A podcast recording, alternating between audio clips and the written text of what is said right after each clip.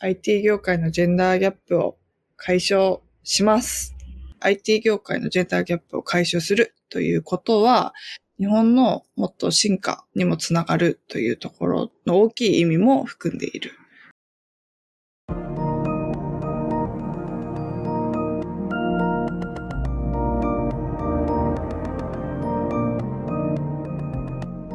NPO 法人まちづくりエージェントサイドビーチシティのポッドキャスト番組 SB キャストです。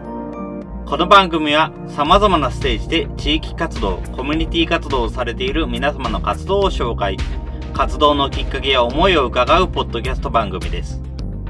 進行を務めますのは、私、フリーランスとしてプログラミング、アプリ開発、講師、書籍出版などを行いながら、この NPO の理事を務める高道恵です。どうぞよろしくお願いいたします。それでは今回のゲストは、シスターダムハさんにお越しいただきました。ダムハさん、どうぞよろしくお願いいたします。よろしくお願いします。よろしくお願いいたします。それではまず簡単にではございますが、自己紹介をお願いできますでしょうか？はい。えっと、私、えっと、ビグラス株式会社代表をやっているダムハーと申します。今回シスターのコミュニティの活動についてお話しさせていただけるということで、シスターの個人開発者でもあり、運営もしております。私自身はですね、新卒、文系からエンジニアになりまして、8年ぐらいずっと IT 業界にいます。で、えっと、IT 業界で、えっと、女性が少ないっていうことに気づいてですね、女性向けのロールモデルと出会えるシスターというワンワンサービス、メンターマッチングサービスを個人で開発、運営していまして、で、ちょっと一人の力じゃ IT 業界のジェンダーギャップ解消難しいなと思ったので、去年の7月に法人化しまして、業界全体だったり、企業さんを巻き込んで今度何ができるかっていうので活動をしております。本日はよろしくお願いします。はい。よろしくお願いします。7月から法人化して活動されているんですね。はい。はい、そうです。ありがとうございます。それでは、ね、シスターの活動の内容についてお伺いできますでしょうか？はい。えっと、シスターはですね、IT 業界を目指していたりとか、すでに IT 業界で働いている女性のためのコミュニティになります。で、どういった方が入られているかって言いますと、これからこう目指すエンジニアを目指していて、全然周りに女性がいないので、IT 業界での女性のキャリアどうやって構築するんだろうみたいなところを悩んでいる方だったりとか、そもそもじゃあエンジニアとして働いているけど、IT 業界でのキャリアを積むためにロールモデルがいないから話したいといった方が参加しています。シスターのコミュニティでどんなことをやっているかと言いますと、ワンワンをすることができまして、今約30人ぐらいのメンターの女性がいて、その方たちとチケットを購入するとワンワンができるよっていう仕組みになっています。で、主なところはそこなんですけれども、イベント、エンパワーメントなイベントをやったりですとか、キャリア開発支援みたいな IT 業界の女性が組織を超えて一つの場所に集まって一緒にキャリアについて考えていくというあのサポートだったり、そういったものをやっています。で、 Discord でコミュニティやっているので、 Discord 内で日々、あの、おはようとか、おやすみって普通に言い合ったりとか、まあ、キャリアの相談をしたりとか、何気ない話をしたりとか、そういった活動をしています。うん。ありがとうございます。あ、なるほど。ディスコードにて、そうですね、メンターと話したり、あとはキャリアについて相談をするスペースと作成されているのですね。はいはい。そうですね。ありがとうございます。はい、そうですね。 Discord でそういうようなコミュニティを作って話し合えるスペースっていうのは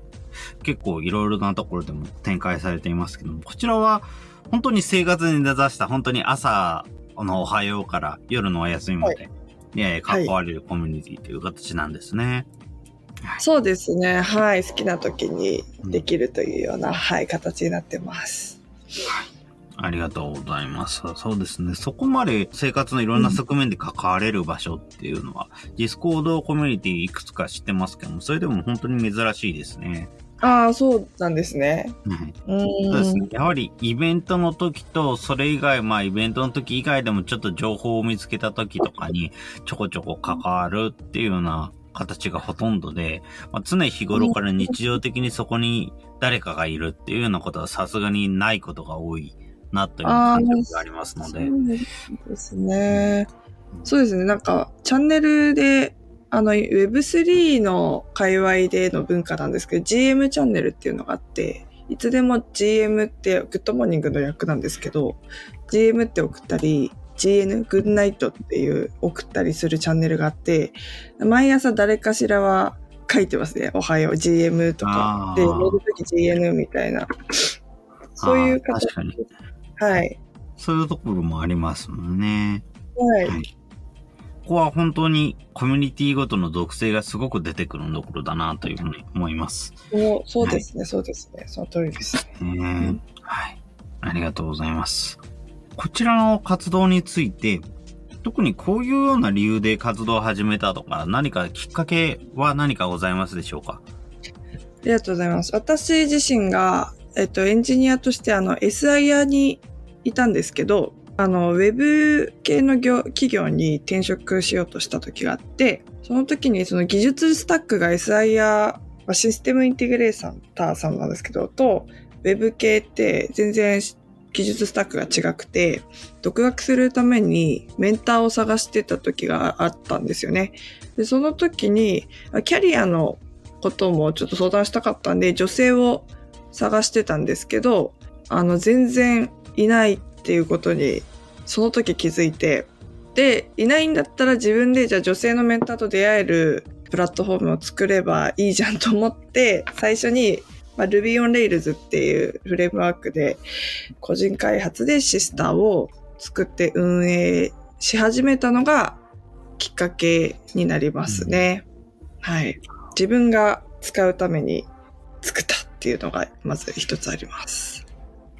はい。ありがとうございます。そうですね。やっぱり自分が一番のユーザーになるというような形は他のところでもありますけども非常に大きな観点かなというふうに思います。そうですね。うん転職に際して相談できる人、うん女性がいないと。女性がいないから作ろうということで、実際に作ってみたということなんですね。はい。ということですね。そうですね。はい。はい。ありがとうございます。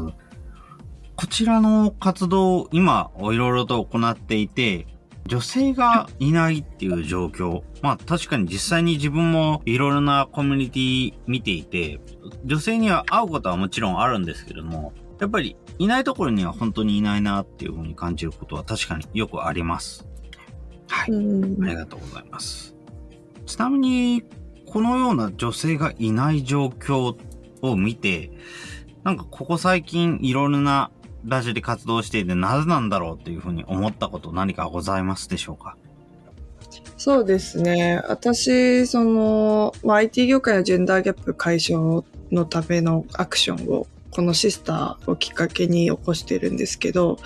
二つ大きく観点あると思ってて、一つ目は純粋に IT 業界自体が男性の多い業界っていうイメージがあるので、それって学生の時からもまあ文系理系で分かれる時に理系ほとんど女性いかないのと似ていて、そこからもうバイアスがかかっているので、女性が選びづらい業界っていうのがまず一個あると思ってます。二つ目は IT 企業、業界自体、企業自体って働きやすい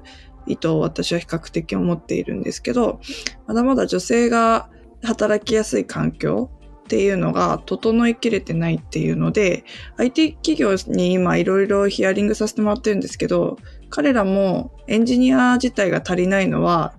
すごい結構困っているので、あと同質性が高い組織に課題を感じている企業って結構多いんですけど、ただなかなかどうやってこう女性が定着するか、雇用できるかっていうのは分かってないので、組織の中側から変えていかないといけないかなっていう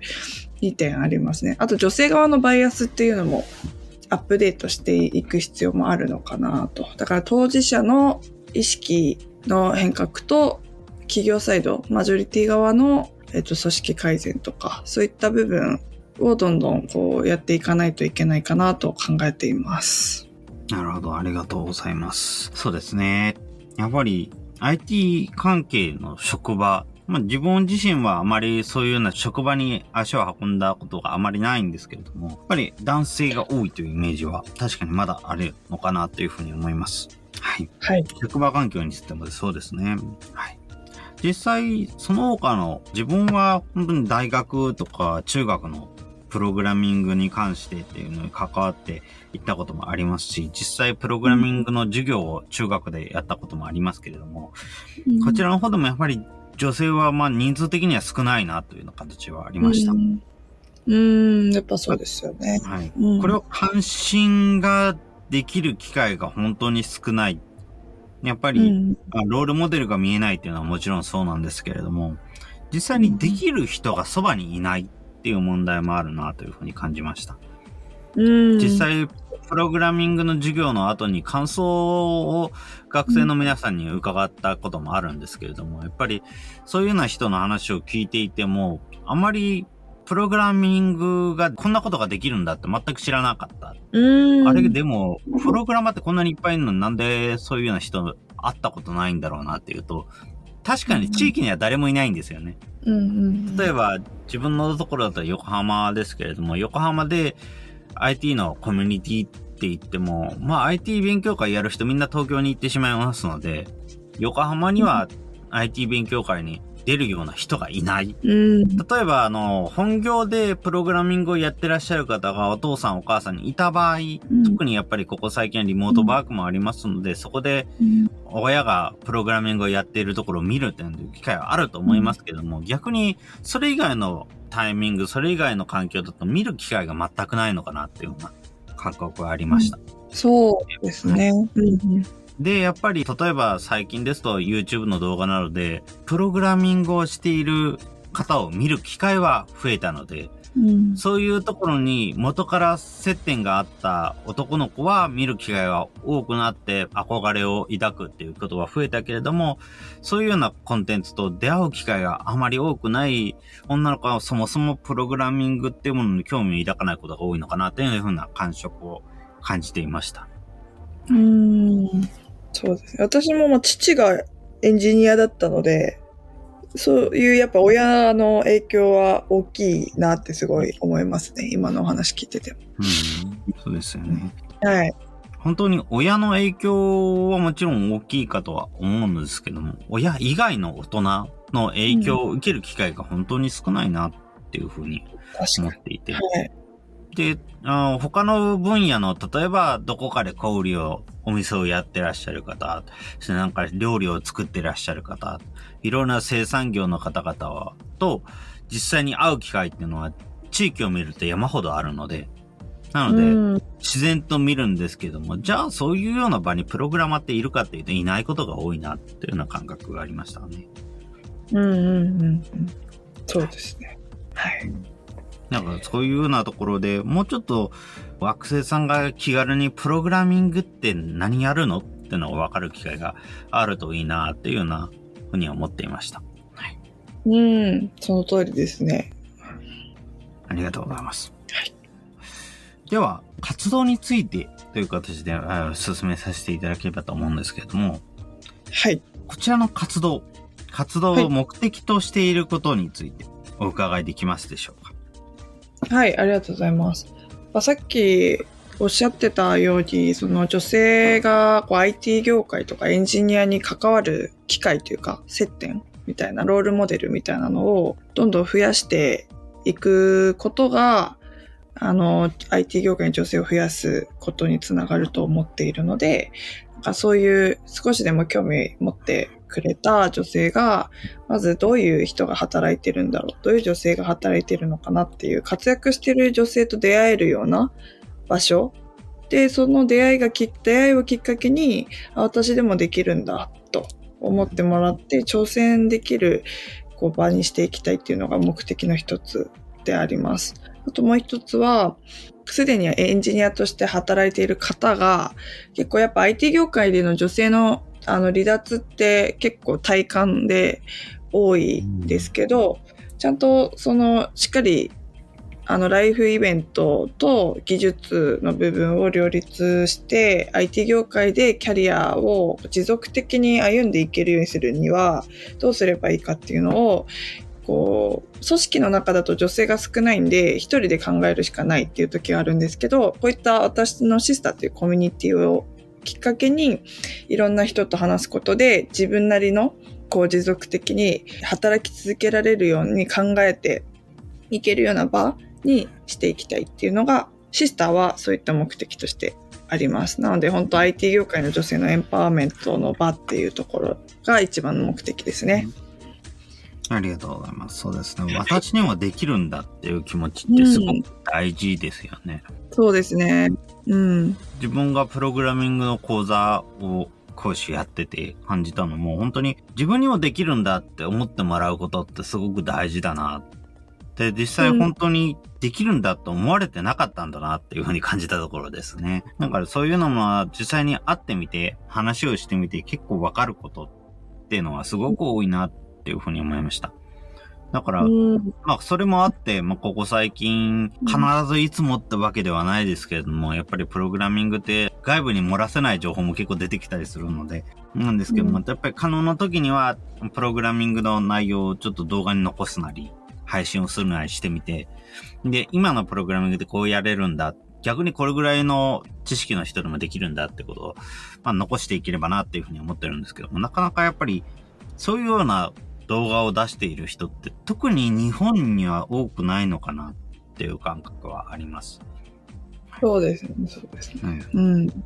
TikTok などを見てみると、あの、プログラマーの方、海外の方で、ちょっとしたプログラムの例をちょっと動画で出してるっていう方は結構いらっしゃるんですけれども、ただ日本だと本当少ないというか、プログラミングの話はしてるけど、コード自体あまり出てないっていう動画が多いなっていう感じはありますね。それはありますね。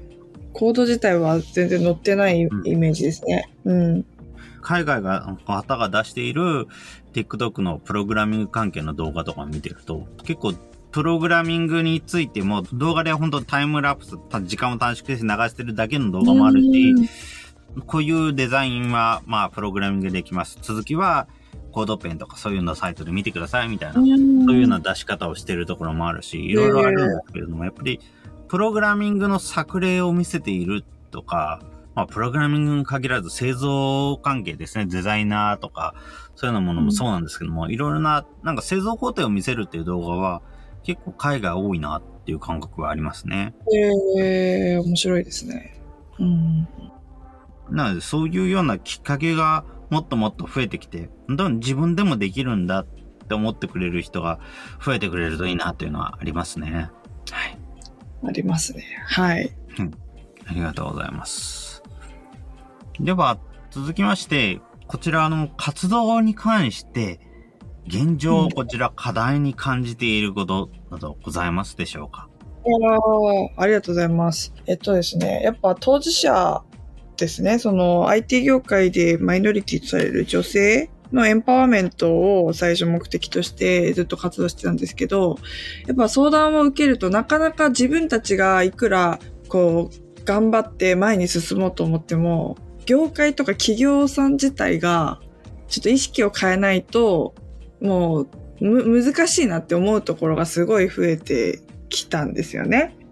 当事者の頑張りだけじゃダメだなってずっと思ってて、で、まあ去年さっきも言ったんですけど、法人化して業界全体企業を巻き込んでいくっていうところをやり始めたっていうのがあるんですよ。なので、まあ、当事者だけではなく企業が変わっていかないといけないけどなかなか変わってないなっていうのがちょっと活動に対してというか IT 業界のジェンダーギャップの課題全体に対して感じていることの一つですね。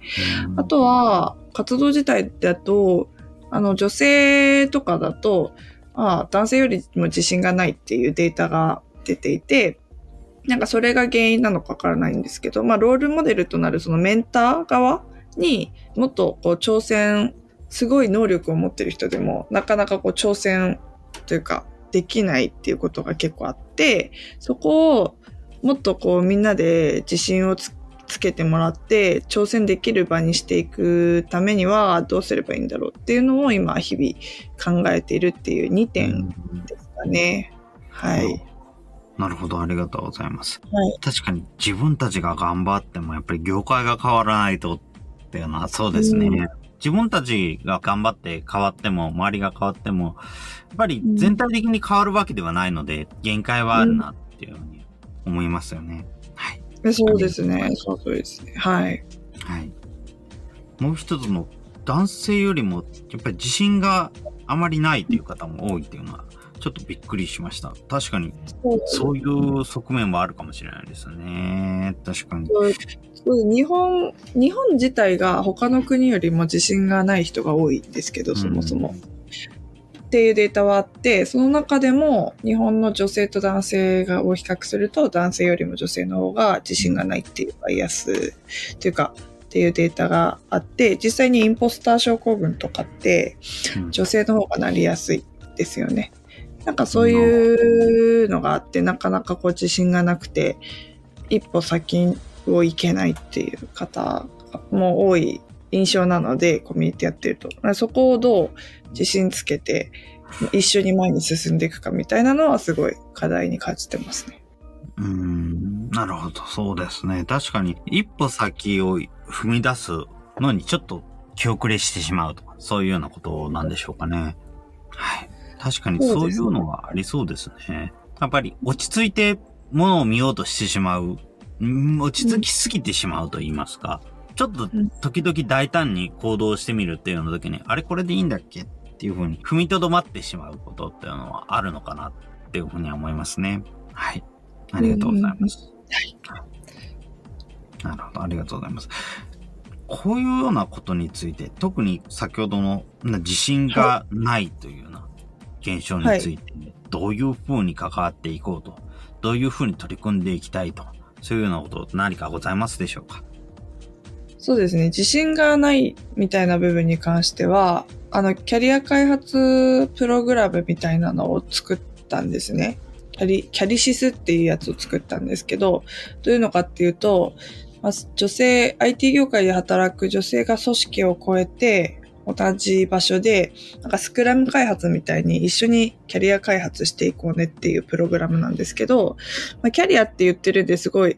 転職とか仕事の話なのかなって印象を持たれるかもしれないんですけど、そうではなくて、まず女性が自分に対してどんなバイアスを持ってるかをまず自分で知ろうっていう、そういうインプットがあって、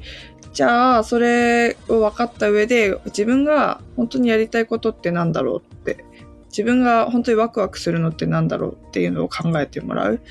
で、その次に、まあ、ロールモデルの人たちと喋って、あ、こういう選択肢があるんだって知ってもらって、で、最後に、じゃあその選択肢が増えた中で、自分はどの選択を選びますかっていう自分で今度は決めていってもらうみたいなプログラムを作りまして、この前約、有料でやったんですけど、約20人以上に参加していただいて、すごい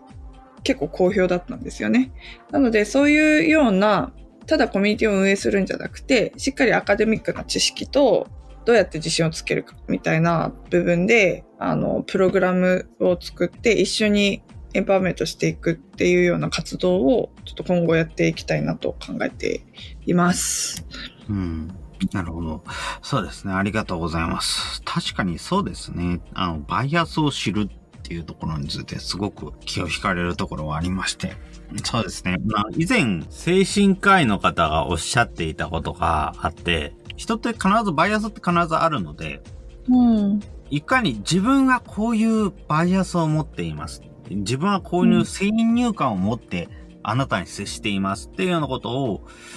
自覚すること、あるいは表現することって大事ですよねっていう話をされてるのを聞いたことがあって、やっぱりそういうふうに、まずそのバイアス、先入観、どういうものがあるのかっていうのをちゃんと明示しないと、いつの間にかその明示してない先入観にとらわれてしまうっていうことがあるなっていうふうに思ったことがあって。だからこそ、まずはバイアスを表現する、知っておくっていうことが大事なんだという話でした。はい。そうです、ね。なんで、そういうのってすごくやっぱり、踏み出すのには大事になるのかなっていうふうに思います。はい。はい、そうですね。その通りだと思います。はい。だからこそやっぱり、そういう時に組織を超えて話し合うこと、えーいろんな人が話し合うことって大事なんだよねっていうふうに思いますね。ありがとうございます。はい。ありがとうございます。本当にこういうような活動を、いろいろな活動を行っていて、すごくやはりいろんなことを話をしていて気づくことっていうのもすごくあるのではないかなと思いますね。うん。ありがとうございます。はい。それでは、続きましてですけれども、このポッドキャストを聞いている人に、IT とどういう風に関わってほしいなど何かございますか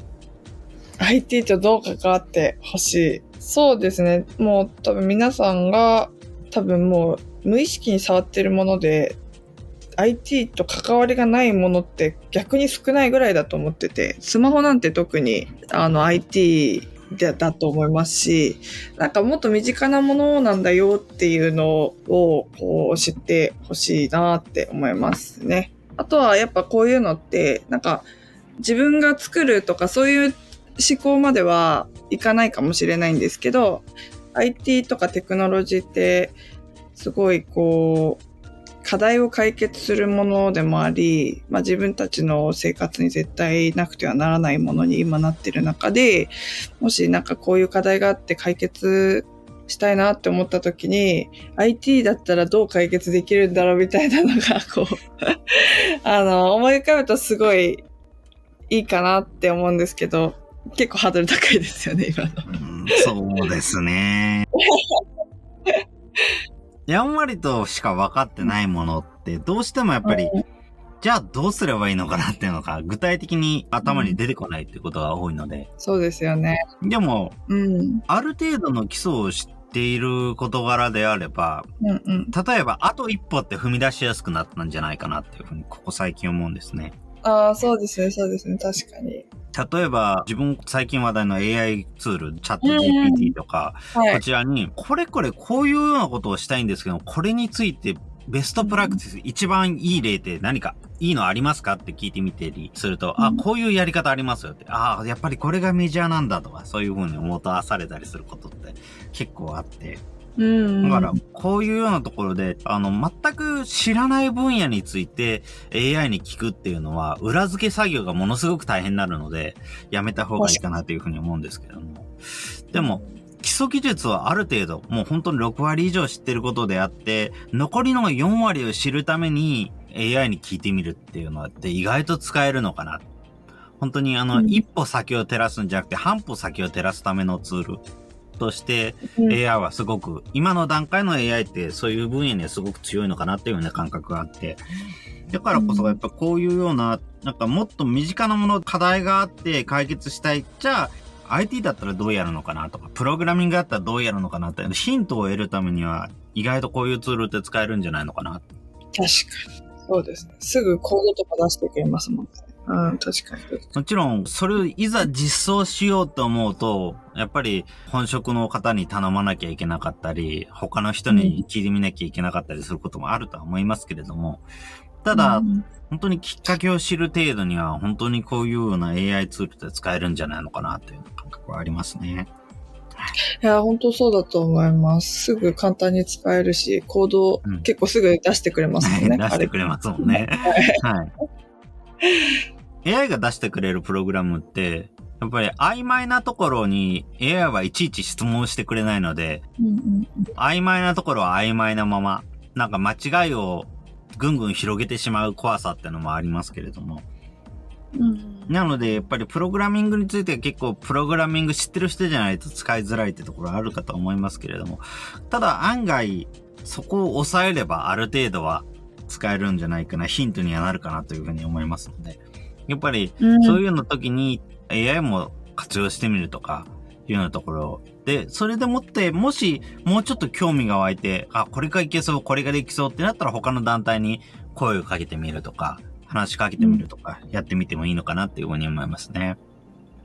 そうですね。ぜひきっかけになるといいかなとすごい思います。はい。ありがとあうございます。りがとうございます。自分も本当にプログラミングを常々よく言ってる通り、プログラミングで料理のみたいなものだと思っていて、料理って結局、結構いろんな方がされると思うんですよね。本職でシェフとして仕事をされる方ってのももちろんいますけれども、家庭料理を作るぐらいの人、自分の自炊をするための料理しか作らない人、本当にいろんな人がいると思うんですけれども、でも、そういうような本当に家庭料理を作るぐらいのプログラミングっていうのがもっともっと増えていけば、気軽にできるようになればいいんじゃないのかなというふうに思うところがすごくありまして、それがいろいろ繋がっていった結果、やっぱりじゃあ IT で課題解決ってできるんじゃないのっていうようなところに繋がっていくんじゃないのかなっていうふうに思いますね。はい。そうですね。うん。ありがとうございます。そうですね。それでは、続きまして、はい、こちらのシスターとして、今後やってみたいこと、えー、やってみようと思っていること、何かございますか？そうですね。シスターはコミュニティとして、えっと、今、コミュニティマネージャーを募集していて、もうちょいこう、本格的に活動していこうと思っもっと整理していこうと思うんですけど、私として会社として今進めていこうと思ってるのが、その企業とか業界全体を巻き込むっていう方で、ちょっとその企業側に女性が IT 業界で働きやすくなるために環境を変えていこうよっていうアプローチを今あの、やっています。そこで、まあ、まだ答えが出てないんですけど、まあ、どんなことができるかみたいなところを企業側からも変えていって、当事者へのエンパワーメントもやっていて、もう両サイドから、こう、えっと、業界全体を変えていけるような取り組みを、えっと、やっていきたいなと考えています。すごいざっくりなんですけど、はい。はい。ありがとうございます。当事者や企業をえ両方でをエンパワーメントしていくような取り組みを双方で考えていく、はい、ということですね。そうですね。はい。ありがとうございます。そうですね。当事者が変わるっていうこともできますけれども、やっぱりそれだけだと企業が変わってないことにはなかなか企業で活躍する場がない。うん、で、一方企業が変わっても、それに関わる当事者の方がいらっしゃらないと、結局企業はなんだ意味ないじゃんっていう形で感想を抱かれてしまうということもあると思いますので、やっぱりそういう両方を同時に変えていくっていうことは、すごく重要なんだろうなっていうふうに思います。はい。ありがとうございます。はい、そうですね。やっぱりそういうような、いろいろな企業の取り組み、活動事例の取り組み、個々人の取り組みがもっともっとオープンになっていって、じゃあ考え方が変わっていく。じゃあこういう風な使い方できるね。こういうことができるねっていうような事例が集まっていくといいですね。そうですね。どんどん変わっていければいいかなと思ってます。はい。ありがとうございます。今後、インターネットで、えー、シスターの活動を知るにはどのようにすればよろしいでしょうか？そうですね。私たちはツイッターをメインにあの活動を上げているので、まあ私のツイッターをフォローしていただくとか、あとシスターのえー、アカウントもありますので、そちらが一番リアルタイムで知れるんじゃないかなと思います。あとは、ホームページはそこまで更新してないんであるんですか。プレス、ビグラス株式会社のプレスリリースを追うとか、あとノートとかやってるので、そちら投稿待っていただくとか、そういうことをすると、ちょっと追えるんじゃないかなと思います。ありがとうございます。はい。そうですね。ホームページ、プレスリリースや note、ツイッターなどですね。はい。はい。ありがとうございます。こちら基本的にはではインターネット上からこちらのシスターには関わることができる形になりますよね。はい。はい、できます。はい。そうですね。はい。ありがとうございます。だから、そういうようなところで気軽に関われる、インターネットから気軽に関われるって非常に特に今大事だと思いますので、はい。そういうようなところから関わってみる。で、あ、自分にはこういうやり方が合ってるんだっていうのを見つけていけるような環境が整ってるといいですね。そうですね。ぜひ、あの、メンターの人も募集中なので、メンターに挑戦できる人でも気軽に挑戦できますし、はい。ぜひお願いします。メンターに挑戦をしてみる。はい。ちなみに、例えばメンターとして何かをやろうとしているそのメンターの方に求めるものってのはどのようなものが例えばありますか？あ、そうですね。シスターではメンターの種類2つあって、ライトな、ライトシスターっていうメンターとグレートシスターっていうのがあるんですけど、まあ、グレートシスターに関しては、まあ、キャリコンの資格持ってたり、コーチングの資格持ってる、かつ IT 業界出身者なので、結構専門性の高いんですけど、ライトシスターっていう方のメンターに関しては、あの、まあ、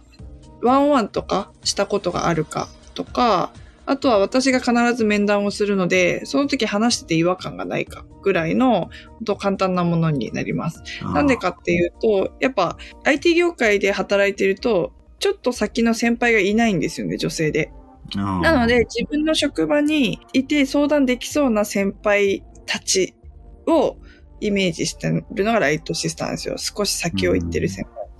なので、あの、相談にしっかり乗れて、まあ、人格が良いとか、話してて違和感がないとか、こういった、えっと、コミュニケーションとかがしっかり取れる人であれば、っていうと、あと IT 業界の経験ですね。であれば、あの、結構皆さんやっていただいているっていうのが多いですね。うんありがとうございます。そうですね。そういうのいいですよね。メンターとして特に専門知識がすごいあるっていうほどではないんだけれども、個々人でワンオンワンで話すことができる、ちょっと先の先輩っていうような立場の人がいるっていうのはすごくいいですね。はい。はい。そして一方、本当にキャリアコンサルタントのえ資格などを持っている専門的なメンターもいるって。はい。両方選べるっていうのはいいですね。はい。はい。はい。ありがとうございます。それでは最後になりますけれども、えーシスターの活動のキーワード、こちらをお伺いできますでしょうか？はい。IT 業界のジェンダーギャップを解消します。っていうのがキーワードですかね。はい。ありがとうございます。何かこの言葉に込めた意味など何かございますでしょうか？意味。はい。IT 業界自体同質性の高い業界なので、ジェンダーギャップを解消することは、女性の雇用問題解決にもなりますし、日本の IT 市場がもっと多様性のある市場になって、それがイノベーティブな、えっと、プロダクトを作ったりとか、もっと大きいことに関わっていくので、IT 業界のジェンダーギャップを解消するということは、日本のもっと進化にもつながるというところの大きい意味も含んでいるというのが回答で大丈夫でしょうか？はい。ありがとうございます。はい。IT 業界のジェンダーギャップを本当に解消していくっていうのはすごく良いかなというふうに思います。やはり本当に多様性のある環境になっていければいいなというふうに思いますし、やっぱり IT という分野し、まあもちろんしっかりとした理解は必要になるんですけれども、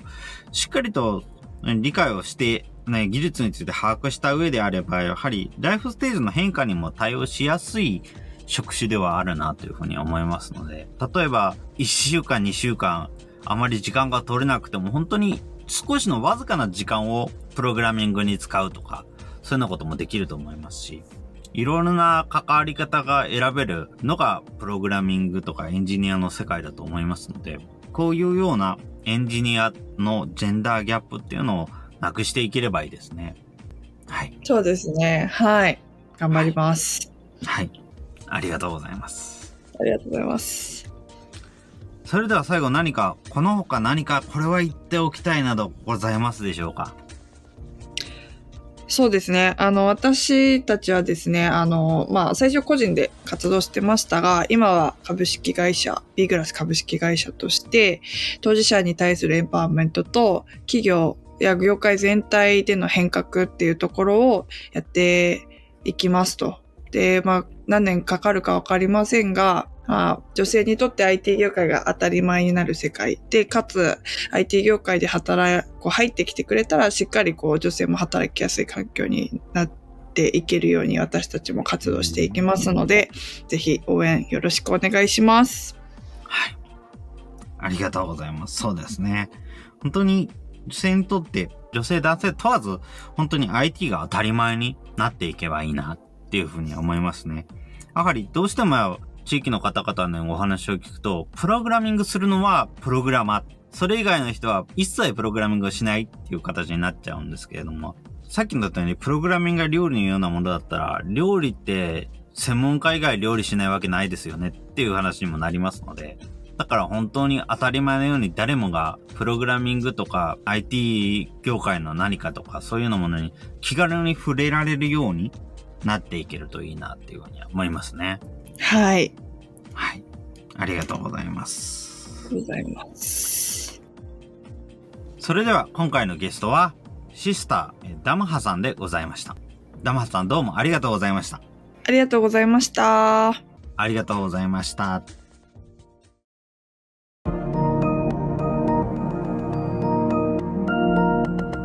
今回は IT 業界を目指している、またはすでに IT 業界で働いている女性のためのコミュニティ、シスターを作り運営するダムハさんに活動の内容や思いを伺いました。文系分野から IT 業界に入って8年働いてきたダムハさん。業界内での職種転向にあたり、先輩となる女性からアドバイスを得たいと思ったもの、IT 業界自体に女性が少なく、アドバイスをもらえる人、メンターと出会える場所がないということに気づきました。ないんだったら自分が女性のメンターと出会える場所を作れればよいと、ウェブサービスを立ち上げたのがこのシスターの始まりです。女性が IT 業界やエンジニアに関わる機会を増やすこと。成功事例を増やしていくこと。そして IT 業界自体に女性を増やすこと。現在シスターはメンターとの1対1の対話や一つの場所に集まって一緒にキャリアについて考えるなどといった様々なイベントを開催、取り組みを行っています。シスターの活動のキーワードは、IT 業界のジェンダーギャップを解消します。IT 業界は同じような考え方や価値観を持つ人も多い同質性のやや高い業界。ジェンダーギャップを解消することは女性の雇用問題解決のほか IT 市場の多様性向上、ひいては日本の進化にもつながるのではないか。IT に少しでも興味を持ってくれた女性が、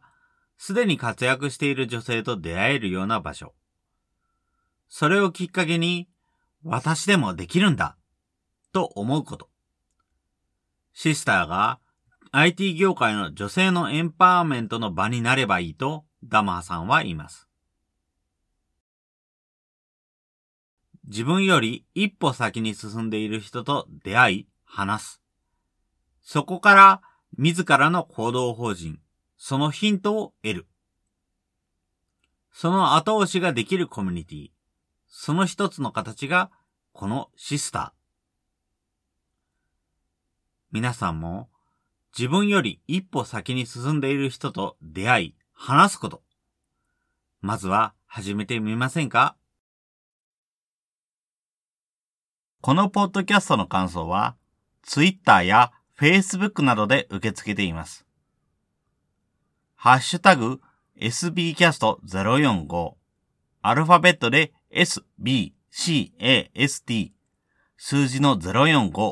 こちらのハッシュタグをつけて投稿いただけると幸いです。それらが使えないという方は、まちづくりエージェントサイドビーチシティサイトのお問い合わせフォームなどからご連絡ください。また、SB キャストでは、継続のための寄付受付を行っています。毎月1000円の月額サポートの内容となります。特典などご興味ご関心のある方は、ぜひ寄付サイトをご確認ください。今後も、この番組では様々なステージで地域活動、コミュニティ活動をされている皆様の活動を紹介していきたいと思います。それぞれの視聴環境にてポッドキャストの購読ないし、チャンネル登録などをして次をお待ちいただければと思います。それでは、今回の SB キャストを終了します。お聴きいただきましてありがとうございました。